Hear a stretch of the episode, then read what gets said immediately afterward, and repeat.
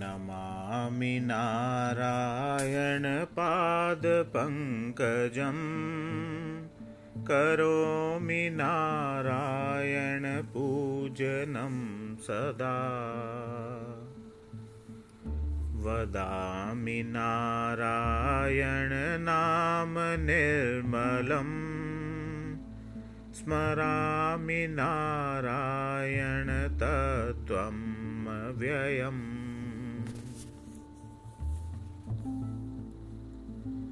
श्रीनाथ नारायण वासुदेव श्रीकृष्ण भक्तप्रियचक्रपाणे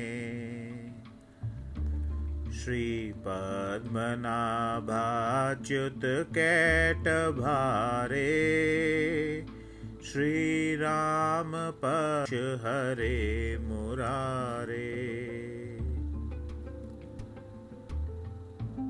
अनन्तवैकुण्ठमुकुन्द कृष्ण गोविन्द दामोदर माधवेति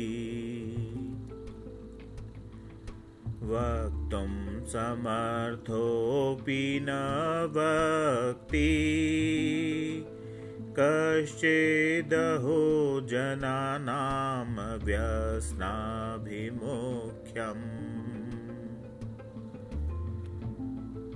ध्यायन्ति ये विष्णुमनन्तमव्ययम् हृत्पद्ममध्ये सततं व्यवस्थितम्। समाहितानां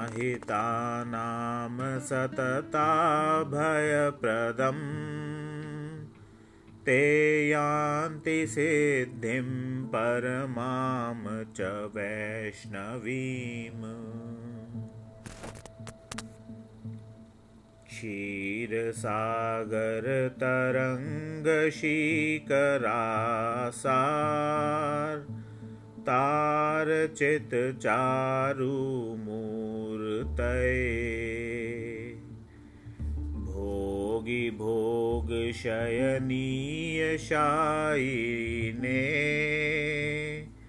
माधवाय मधुवे द्विषे नमः। इति श्रीनमामि नारायण पादपङ्कजं स्तोत्रं सम्पूर्णम्